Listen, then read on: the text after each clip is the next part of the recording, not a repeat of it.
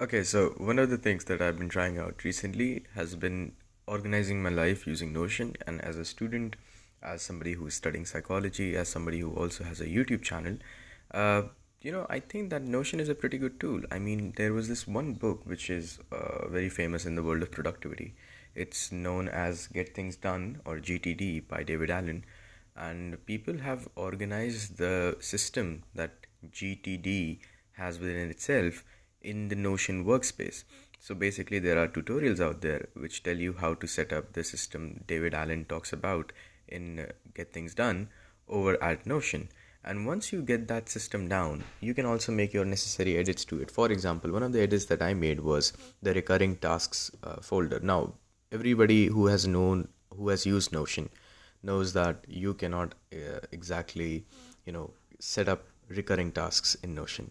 Now, the way I did it was that I created a linked database in like the G T D dashboard.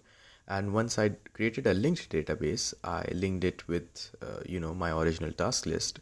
And then I sort of applied this filter where in the context, the task needs to have the word recurring in it. And that's what I would do. I created a new uh, context box, uh, you know, using the multi-select option in Notion uh, to include re- the word recurring in it. So every time I would have a recurring task every day, I'd have to do something on a daily basis. It would simply remind me, and you know, the task would actually remain there. And on the other hand, you can also take some things away uh, from the original idea, and that was the high priority and low priority thing. So basically, I do not understand how can I sort things into high priority or low priority. Usually, whenever I put something up on my Notion, it's something that I really, really want to do. I do not exactly think much about uh, its priority. It's something that has to be done. Uh, second of all, I do not quite understand the idea of reviewing projects. You know, once I've actually uploaded something to my task list, I do not know why I need to review it.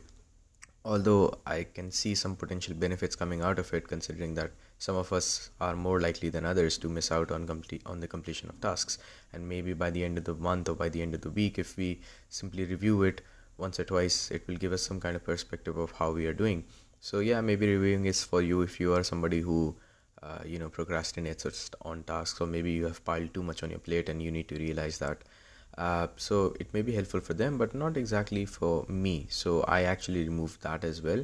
And besides that, I've been using Notion to also organize my class notes. Now I organize my class notes in a very simple manner. I simply write down the entire syllabi into toggle lists, and then you know I create uh, like notes along the way.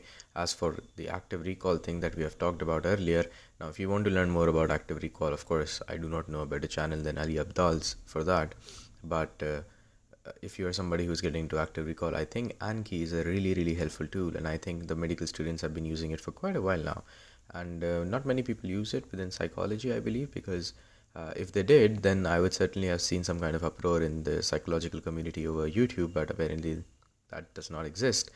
So yeah, there's that. Uh, if you use Notion, let me know how do you use it, and I'll see you next Wednesday. Take care.